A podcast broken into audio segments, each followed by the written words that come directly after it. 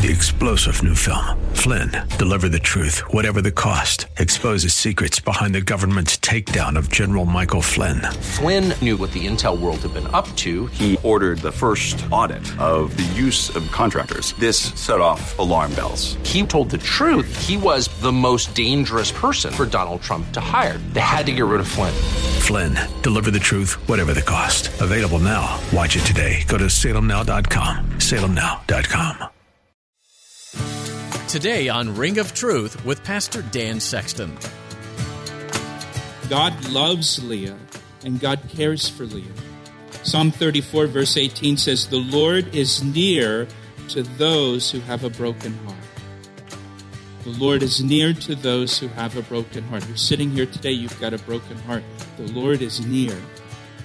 The Lord is near to those who have a broken heart. Psalm 147, verse 3 says, He heals the brokenhearted and He binds up their wounds. Just because you might have a broken heart and sorrow is strong in your life, it doesn't mean God doesn't care. He's always there when you need Him and call out to Him. As Pastor Dan's going to show you today, God's near to those who have a broken heart, and you're no exception. God will mend your heart if you let Him, and you'll see the joy and the abundance God has planned for you at the end of the tunnel. He wants you to call out to Him in all you're going through so He can guide you through it. Now, here's Pastor Dan in the book of Genesis, chapter 29, for today's edition of Ring of Truth.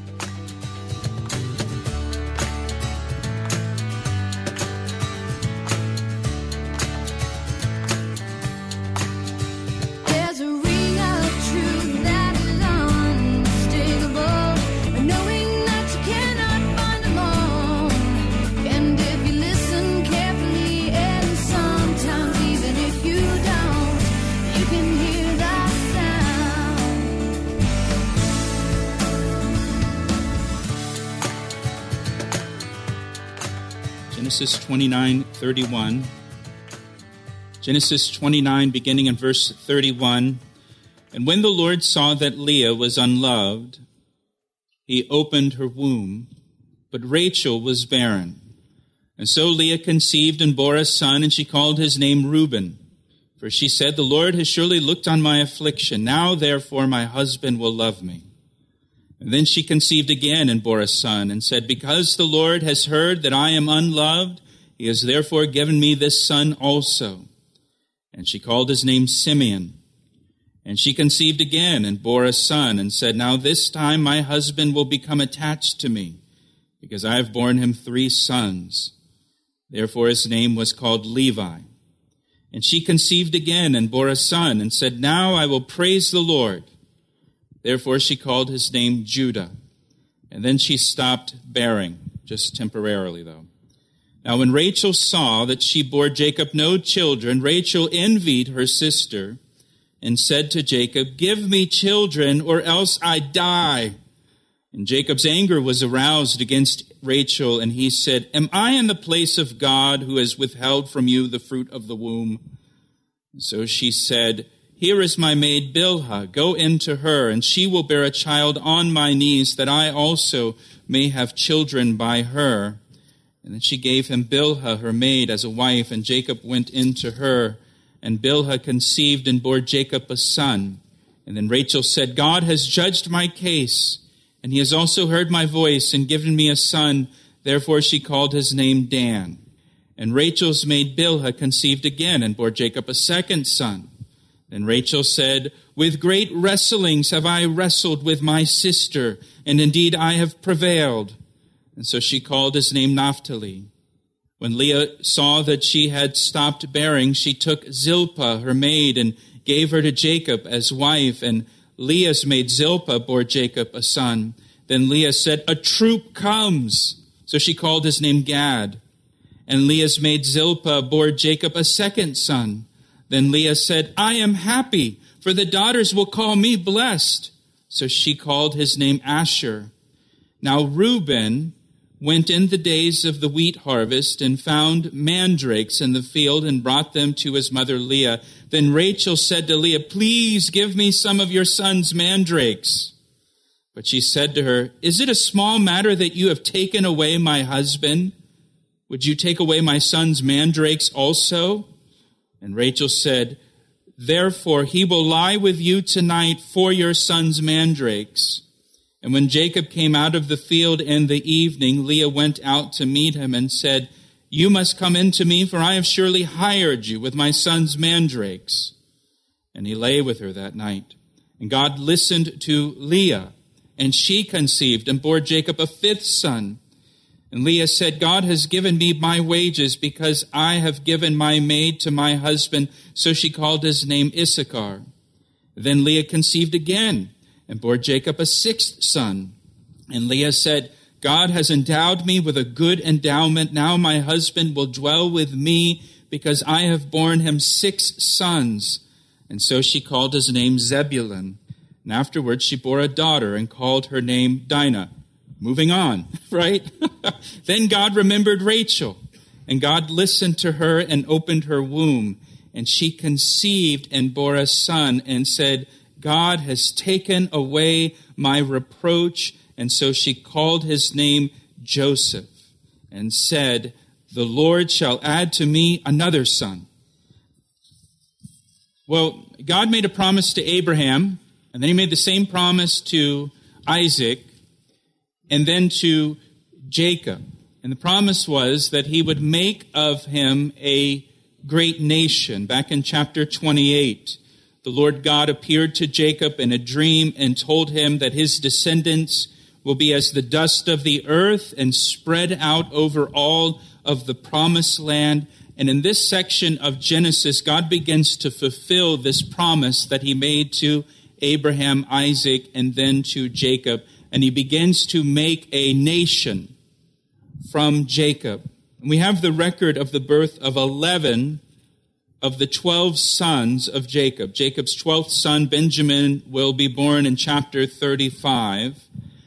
These 12 sons of Jacob will become the 12 tribes of Israel and the nation of Israel. And reading through this passage, to me, the first thing that strikes me is just how messed up this family is.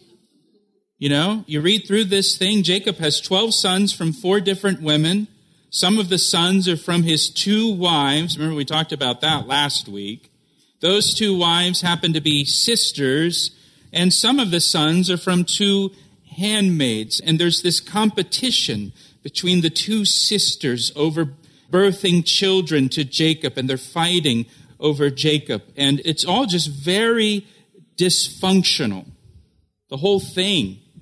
And these are the patriarchs, right? I think sometimes we expect, well, Abraham, Isaac, and Jacob, these are the patriarchs. We expect a, a level of like nobility and morality and integrity and what they're doing. But we don't really see that here. This is how the nation of Israel, God's chosen people, came to be. Jesus came from this family. These are his people.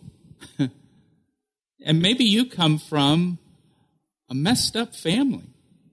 You know, just a really crazy background. listen, God uses broken people. You see that all throughout the Bible.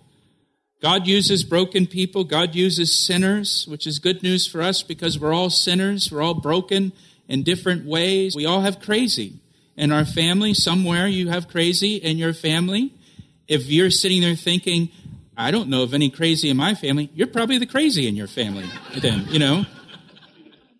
Now, if you remember, Jacob fled from the land of Canaan to Padanaram in Haran, and he fled for two reasons to escape his brother Esau, who wanted to kill him, and to find a wife in Haran. And Jacob did find a wife. As soon as he arrived in town, he found a wife, Rachel, the daughter of Laban, his uncle. Jacob fell in love with Rachel. We looked at this last week.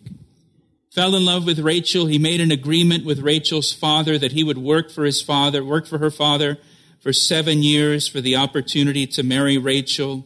And after serving Laban for seven years, the time of his wedding came. But on the wedding night, Laban deceived Jacob and he switched his daughters without Jacob realizing it. And he gave his older daughter Leah to Jacob instead of Rachel.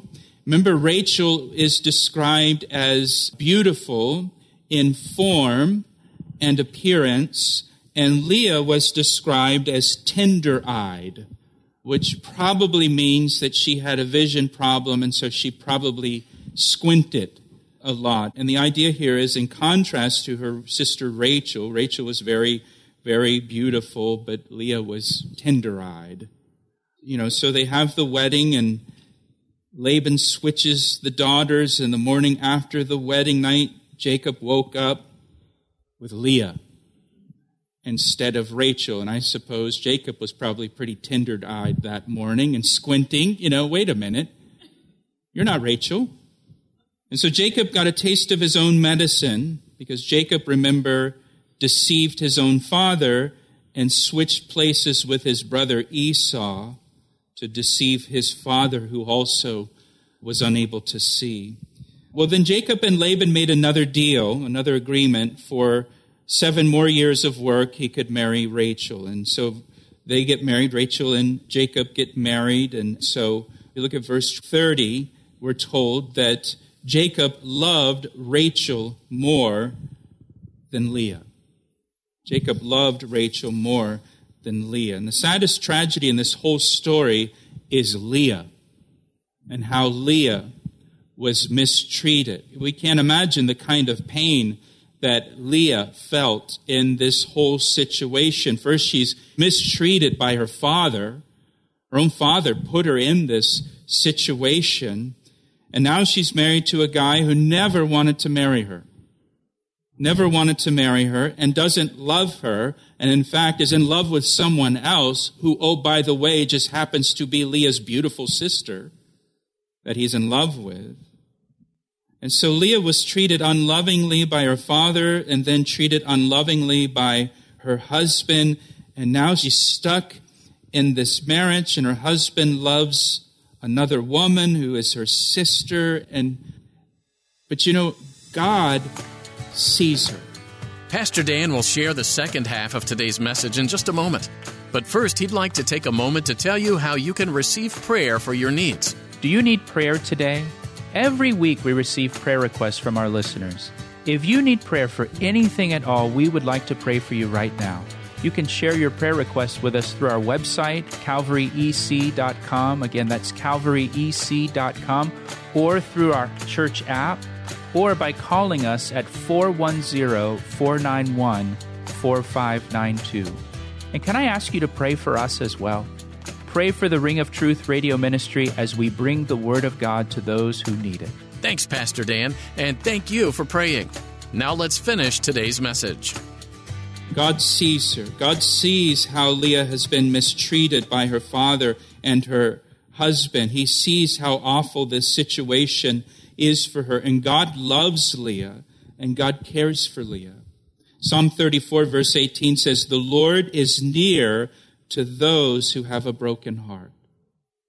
The Lord is near to those who have a broken heart. If you're sitting here today, you've got a broken heart. The Lord is near.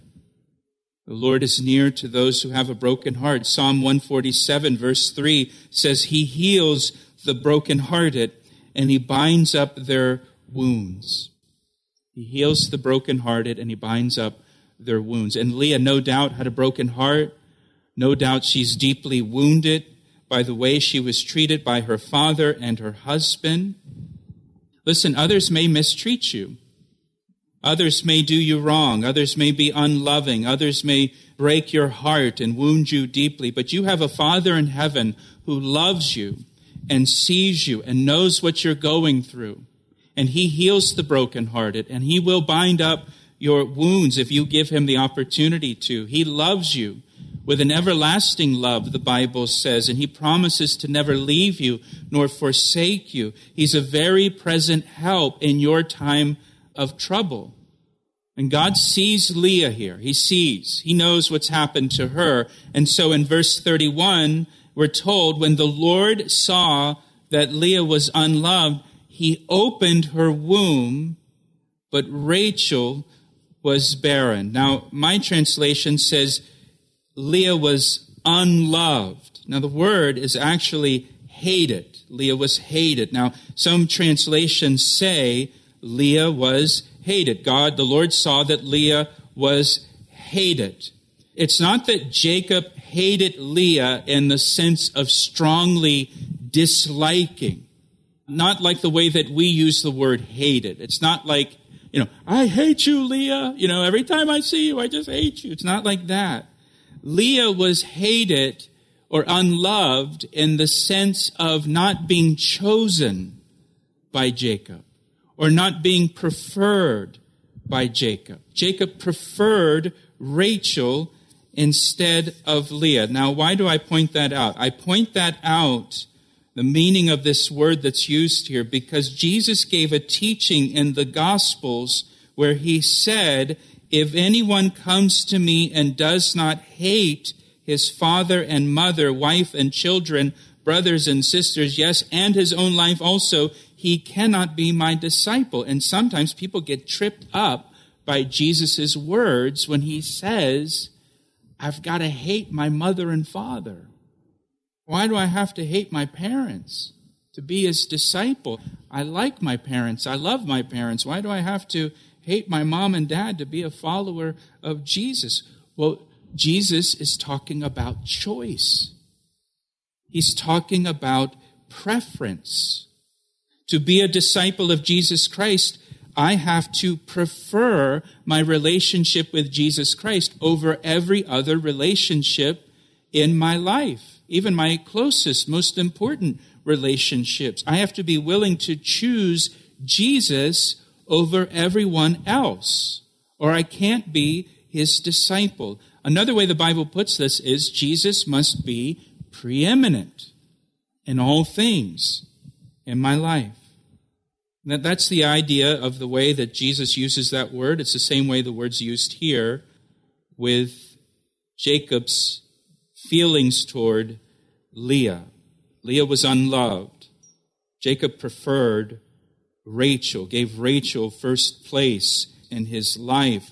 And so God sees this and opened Leah's womb, and she conceives and she bears a son in verse 32. Now, childbearing was a very big deal in that ancient culture, as it is in most cultures today, but in particular, bearing sons was very important and highly valued.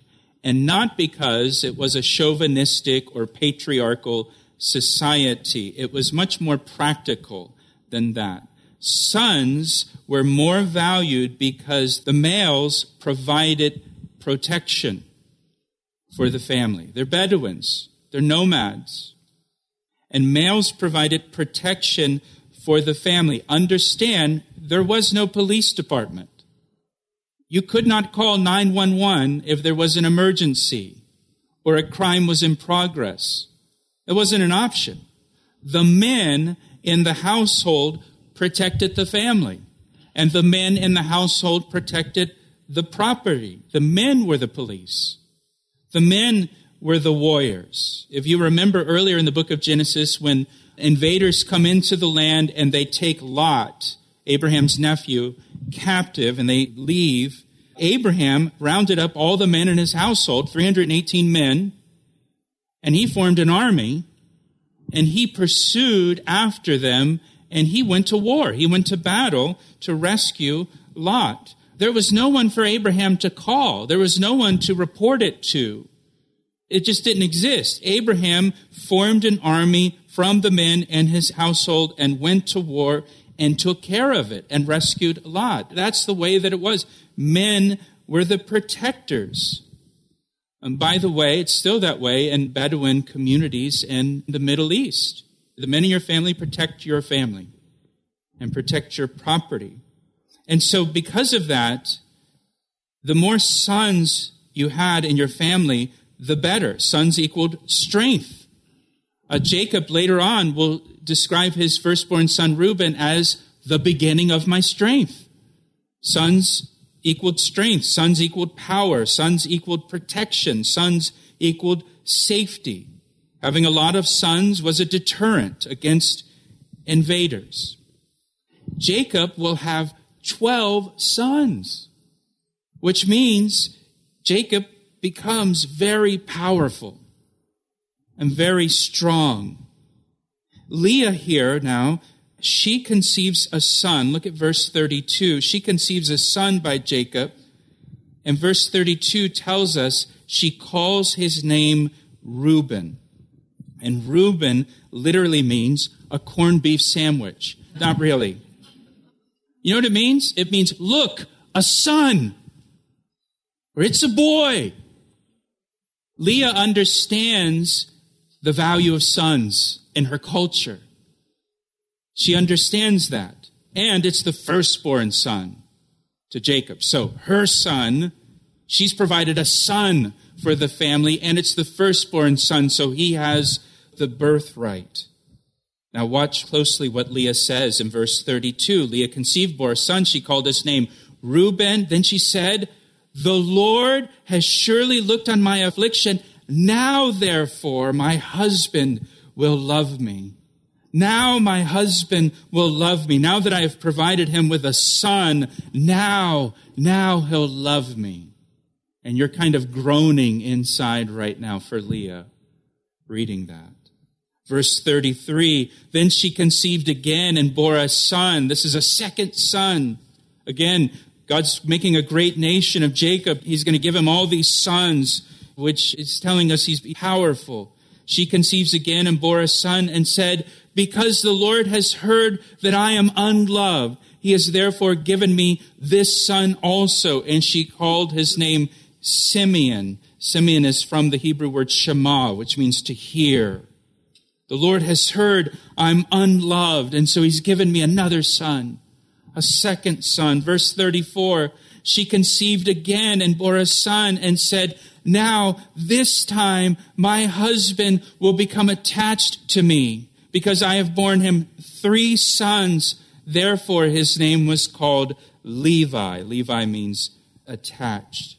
Now that we have three sons together, my husband will become attached to me. My husband will feel connected to me. Do you see what Leah's doing? Do you see what Leah's doing here? And listen, listen. Do not, do not make the mistake of thinking you can change someone. Do not make the mistake of thinking you can make someone love you. Don't think if we get married, then he'll change. If we get married, it'll be different. If we get married, he'll stop going out with his buddies on Friday and Saturday night and he'll want to stay home and be with me once we're married. No, he won't. Getting married will not change him or change her. Or, don't think, well, once we're married, all the strife and fighting in our relationship will go away. No, it won't. If there's a lot of strife and fighting in your relationship while you're dating, there'll be a lot of fighting and strife in your marriage, probably even more so. Don't think if we have a child together, then my husband will grow up and start acting responsibly. No, he won't. No, he won't. If he's not acting responsible now, having a baby will not magically make him Mr. Responsibility. And you will probably resent him even more because you will have to take care of that baby on your own. He asked me how I truer than the You've been listening to Ring of Truth with Pastor Dan Sexton as he teaches verse by verse through the book of Genesis. This Old Testament book of history and the start of what God created teaches you much about God's plan for the future. We hope you'll continue to tune in for Pastor Dan's studies. If you ever have any questions about what you've heard or would like someone to pray with, would you give us a call? You can reach us by calling 410 491 4592. Once again, that number is 410 491 4592. You can also fill out the prayer request form at calvaryec.com.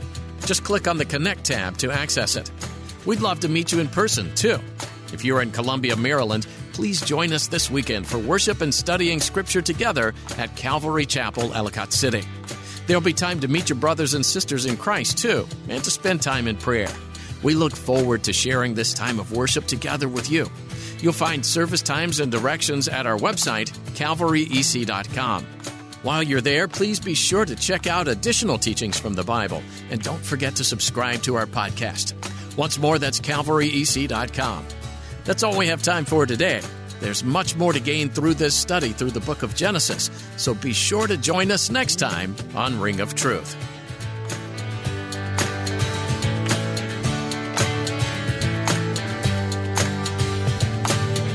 I see the signs and I recognize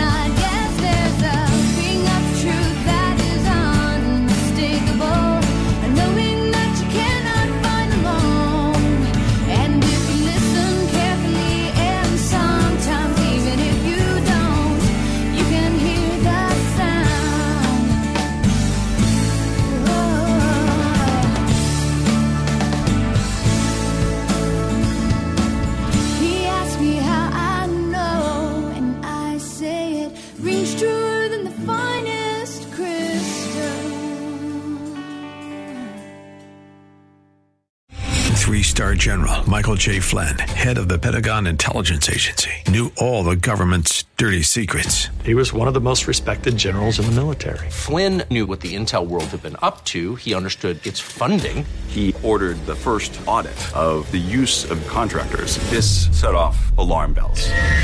The explosive new documentary, Flynn, Deliver the Truth, Whatever the Cost, uncovers the facts behind this scandal. Flynn told the truth. He was the most dangerous person for Donald Trump to hire. I find out the worst enemy that I'm going to face in my life is right here in America. They took my assessment and they wanted me to change it. And I was like, I'm not changing it. They had to get rid of Flynn. With in depth interviews, archival footage, and never before seen personal records of the man behind the headlines. I just felt like I was drowning. Flynn, Deliver the Truth, Whatever the Cost. Available now. Watch it today. Go to salemnow.com. Salemnow.com.